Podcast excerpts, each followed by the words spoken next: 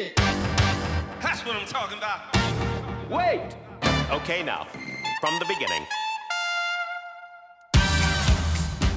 Die neuesten Lifestyle-Highlights aus deiner Lieblingsstadt. Arbeitswegtauglich zusammengefasst. Willkommen beim Geheimtipp München Mashup, dem akustischen Magazin Best of. Euer Update zu den delikatesten Gastro-Tipps, besten Shop-Neueröffnungen, lokalen Produkt-Highlights und inspirierendsten Geschichten der letzten Wochen. Los geht's!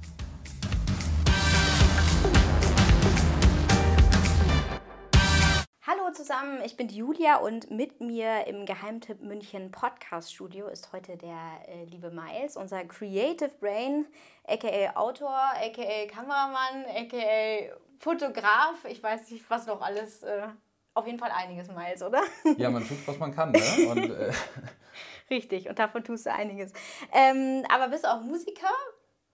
Ja, also Freizeitmusiker kann ich mal ganz ehrlich sagen. Also Berufsmusiker, das wäre weit entfernt, aber wir musizieren gerne, ich und meine Freundin, in, äh, in der Freizeit elektronische Musik und äh, ja, darum Musik liegt mir am Herzen und im Herzen. Ja, mir auch. Und ich glaube, da sind wir nicht die Einzigen. Äh, Musik macht auf jeden Fall das Leben schöner und besser. Und deswegen ist äh, heute, steht heute unser zweiter ähm, Mashup auch unter dem äh, monothematischen Thema Musik. Äh, und der Soul nimmt in dieser Folge sogar kulinarische Ausmaße an, Miles. Gib doch mal bitte kurz das Intro zu unserem ersten Geheimtipp heute. Ja, und zwar äh, im 33 RPM, das jetzt unlängst erst aufgemacht hat, äh, im nagelneuen Jams Hotel, dreht sich nämlich alles um die Musik und genauer genommen sogar um äh, die antike Musik schon fast, denn ähm, die Schallplatte ist dort ein ganz großes Thema und äh, der soulige Sound der 70er. 33 RPM, was ist das für ein Name? Wie kommt es dazu? Na, für die Schallplattenenthusiasten bzw. die 30-40-Plus-Generation dürfte das durchaus noch äh, kein Rätsel darstellen. Die 33 RPM heißt nämlich Rounds per Minute einfach und beschreibt die ähm, Laufgeschwindigkeit, mit der die Schallplatte damals abgespielt wurde. Ähm, wir wollen aber mehr lernen zu, dem, äh, zu den kulinarischen Highlights, die uns da geboten wird. Äh, Musik ist Programm, hast du jetzt gerade schon gesagt, im 33 RPM. Inwiefern ähm, bleibt das denn dem aufmerksamen Besucher dieser Location nicht äh, lange verborgen? Ja, die Musik spielt da überall ähm, eine ganz tragende Rolle. Und zwar ähm, ist sie einfach im Designkonzept äh, von vorne bis hinten verbaut worden. Also man findet äh, lasergravierte ähm, Schallplatten in den Tischen zum Fühlen. Ähm, die Schallplatte als Emblem ist öfter in dem, in dem Laden verbaut worden, aber auch ähm, auf ganz andere Dinge wurde Wert gelegt. Also welche Musik soll dort laufen? Und äh, da haben sie sich bewusst für den souligen Sound der 70er entschieden, ähm, weil die äh, einfach das Image genauso trägt, wie sie es verkörpern wollen. Vinyl, alles schön und gut, äh, macht Spaß, Sound der 70er und so weiter, aber inwiefern hat das was mit Essen zu tun? Warum der Link? Ja, ich denke, die Frage kann am besten der erklären, der für das ganze Designkonzept innen drin verantwortlich ist. Und das ist der Michael Faltenbacher. weil ich denke, dass Re Vinyl eh einen Revival gerade hat, dass diese ganze Entwicklung wieder hin zum Handwerk hin, wie beim Essen, beim Kochen, beim äh, Mixen von Getränken, gleichzeitig in der Musik, glaube ich, wieder stattfindet. Also weg von in Dosen gemachten irgendeinen Schrott, sondern wieder ganz zurück zum Anfang. Und aus dem raus haben wir hier zu dem Thema einfach ein Umfeld geschaffen. Okay, also wir haben gehört, äh, dosengemachte Sachen gibt es dort nicht. Ähm, wie viel Soul steckt denn aber in dem Food, was man dort bekommt? Na, Konserven sind ganz, ganz weit entfernt davon. Denn ähm, im 33 RPM hat man im Prinzip, dadurch, dass es diese Hotelanbindung hat, eine Küche, die von morgens bis abends geht. Also kein Ruhetag und von Früh Frühstück über Lunch und Dinner ähm, bekommt man da wirklich alles, äh, was das Herz oder beziehungsweise eher gesagt der Magen begehrt. Und äh, das lässt sich sehen. Also die Frühstücksplatten sind kreativ und ähm, wie der ganze Laden halt schauen auch einfach toll aus. Man möchte es am liebsten gar nicht aufessen. Echt, ja? Eher fotografieren wahrscheinlich. Ja, wir haben es wir haben's natürlich auch fotografiert. Ist ja euer Job, ne? Aber ähm, zum Glück danach auch probiert, weil ähm, die schauen nicht nur gut aus, da steckt auch einiges drin. Also die sind wirklich lecker, die Sachen, die die Jungs und Mädels dort in der Küche zubereiten. Als Rockstar braucht man auf jeden Fall Drinks, gute Drinks. Was hat denn das 33 RPM in der Hinsicht zu bieten? Na, kein Rock'n'Roll ohne den richtigen Drink dazu. Und ähm, auch da ist dem, beim 33 RPM nichts dem Zufall überlassen. Also äh, die Namensgebung baut sich bis hin ähm, in die Gestaltung der Getränkekarte und fasst halt Größen der Musikgeschichte wieder auf dadurch. München war ja mal eine Musikstadt von Produktionen über Donner Summer und was weiß ich wen. Hier ist wahnsinnig viel gemacht worden. Äh, Freddie Mercury war hier. Wir hatten ja ein Thema der Musik und das haben wir auch in der Karte, sei es in den Namen von Getränken, die wir benutzt haben bei den Drinks äh, von Künstlern. Ein äh, Getränk heißt Charles Bradley, das war einer meiner Lieblingskünstler, weil ich auch die Geschichte spannend fand, dass man fast 70 werden muss, um es zu schaffen. Und dann ist er leider schon gestorben.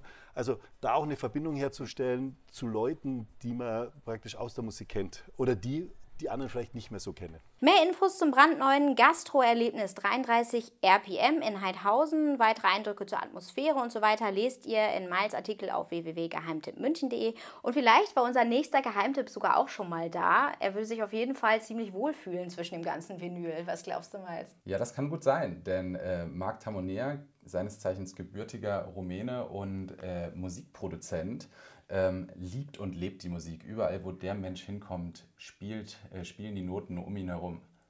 Okay. Was macht der Marc für Musik? Wie würdest du den Stil beschreiben?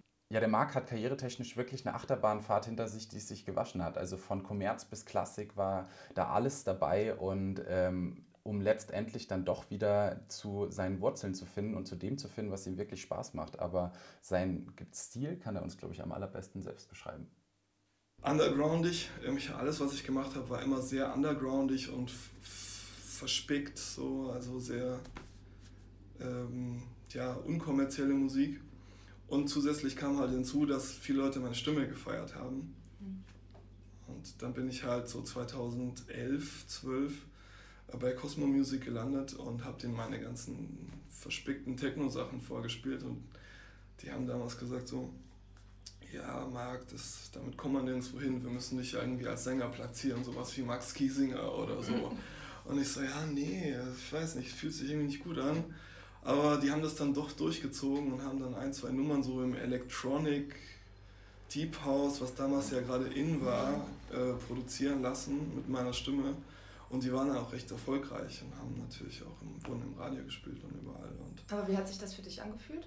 gar nicht gut. So, für mich war das alles irgendwie so, das ist nicht das, was ich machen will. Mhm. Und äh, deswegen bin ich aus dem Bereich, sagen wir mal, kommerziellen Deep House auch wieder dann nach ein, zwei Jahren wieder rausgewandert und bin eigentlich wieder zurück zu dem, was ich davor gemacht habe, halt äh, elektronischer Underground-Mucke. Jetzt kann man hören, äh, das war's nicht du. Oder du hast deine Stimme einfach wahnsinnig verstellt. Äh, das war unsere Autorin Anna, die mit dir zusammen das Interview damals gemacht hat mit dem Marc.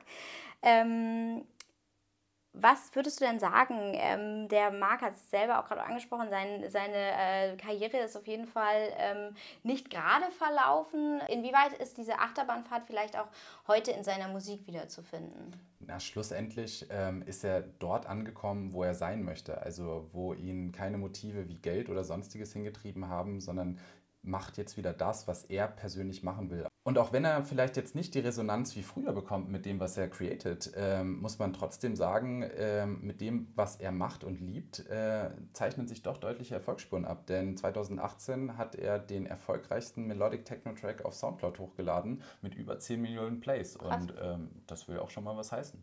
Ja, auf jeden Fall. Äh, jetzt haben wir viel von Marc gehört. Ähm, Beziehungsweise äh, kannst du uns noch mal kurz sagen, weil, was ist der Marc einfach für eine, für, eine, für eine Person? Was zeichnet ihn und, und damit auch seine Musik aus? Ja, ich meine, es gibt viele Menschen, die Musik machen, aber Marc hat einfach schon sehr, sehr früh damit begonnen. Also im zarten Alter von neun Jahren ähm, wollte er komponieren und klassische Musik hören, während andere Kinder wahrscheinlich die Tabaluga-CD rauf und runter hören. Und, ich äh, habe sie gehört, ich muss, ich muss, es zugeben. Ich habe sie auch gehabt, als Schallplatte sogar.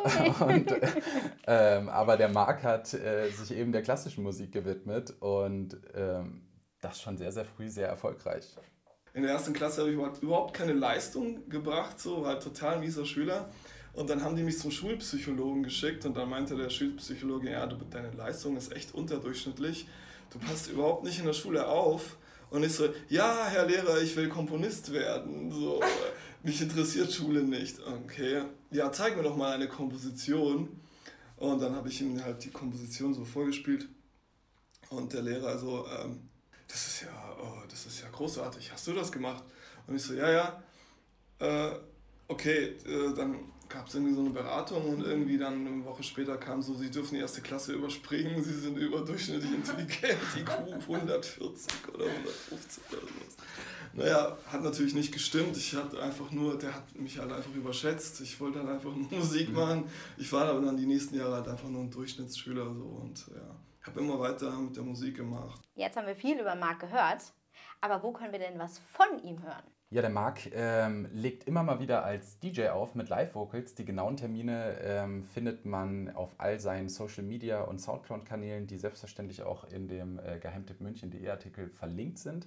Äh, und brandneu, seine neueste Single kommt jetzt demnächst raus. Denn mit zwei befreundeten Musikproduzenten ähm, hat er einen super schönen neuen Melodic Techno-Track rausgebracht und der wird bald veröffentlicht. Wenn ihr mehr über den Münchner Produzenten und Live-Künstler Marc Tamonier erfahren wollt, lest das ganze Porträt gerne über ihn im Rahmen unserer Rubrik The Sound of Munich. Ihr findet das unter Stadt und Leute auf www.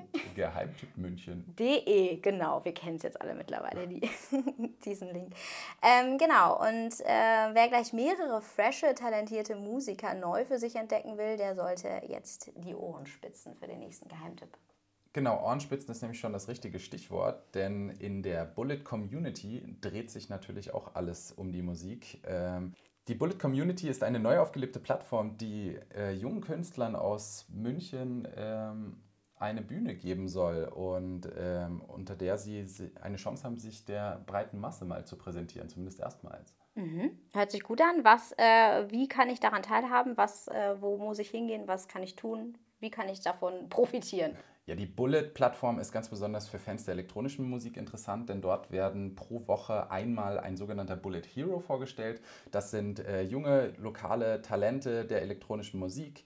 Ähm, und die werden dort porträtiert mit Videosnippets und Bildern. Und am Ende der Woche endet das Ganze quasi mit einem fulminanten einstündigen Livestream, den man äh, über die Facebook-Seite der Bullet Community live mitverfolgen kann. Ja, und wer jetzt sagt, Bullet, das kommt mir irgendwie bekannt vor, der liegt vielleicht gar nicht so verkehrt, denn es geht tatsächlich um den äh, ehemaligen Club auf dem Optimol-Gelände, der, äh, sage ich mal, dem neuen kreativen Zentrum weichen musste. Aber wie sich das genau zusammengetan hat, das kann uns der Gründer Masi Kostani am besten selber erklären. Die Wurzeln sind des Bullet Club, also die Seite ist Bullet Club und jeder, der Bullet Club irgendwann mal gefolgt hat, ist jetzt natürlich auf ei- unsere Seite. Aber das Wichtigste ist, das sind alles Leute, die aus der elektronischen Musik kommen und wir haben fortführend jetzt auch elektronische Musik, die wir anbieten. Also der Masi Koestani hat auf jeden Fall einiges äh, noch mehr zu erzählen, auch zu sich und zu seinem Leben. Ähm, das, hat er, ähm, das habt ihr erlebt mit ihm beim Interview auf dem alten Optimol-Gelände.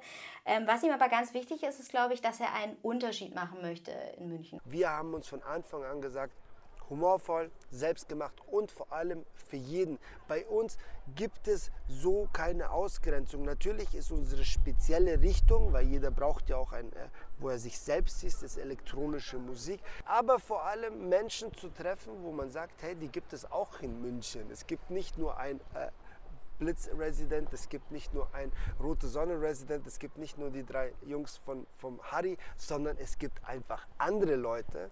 Und vielleicht gibt man ja den einen oder anderen die Möglichkeit, genau aus dieser Presse, dieser Clubbesitzer und äh, festen Hierarchien rauszukommen.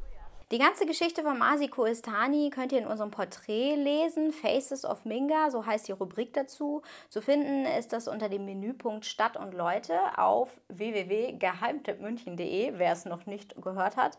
Und äh, ja, damit sind wir auch schon wieder durch ähm, für heute.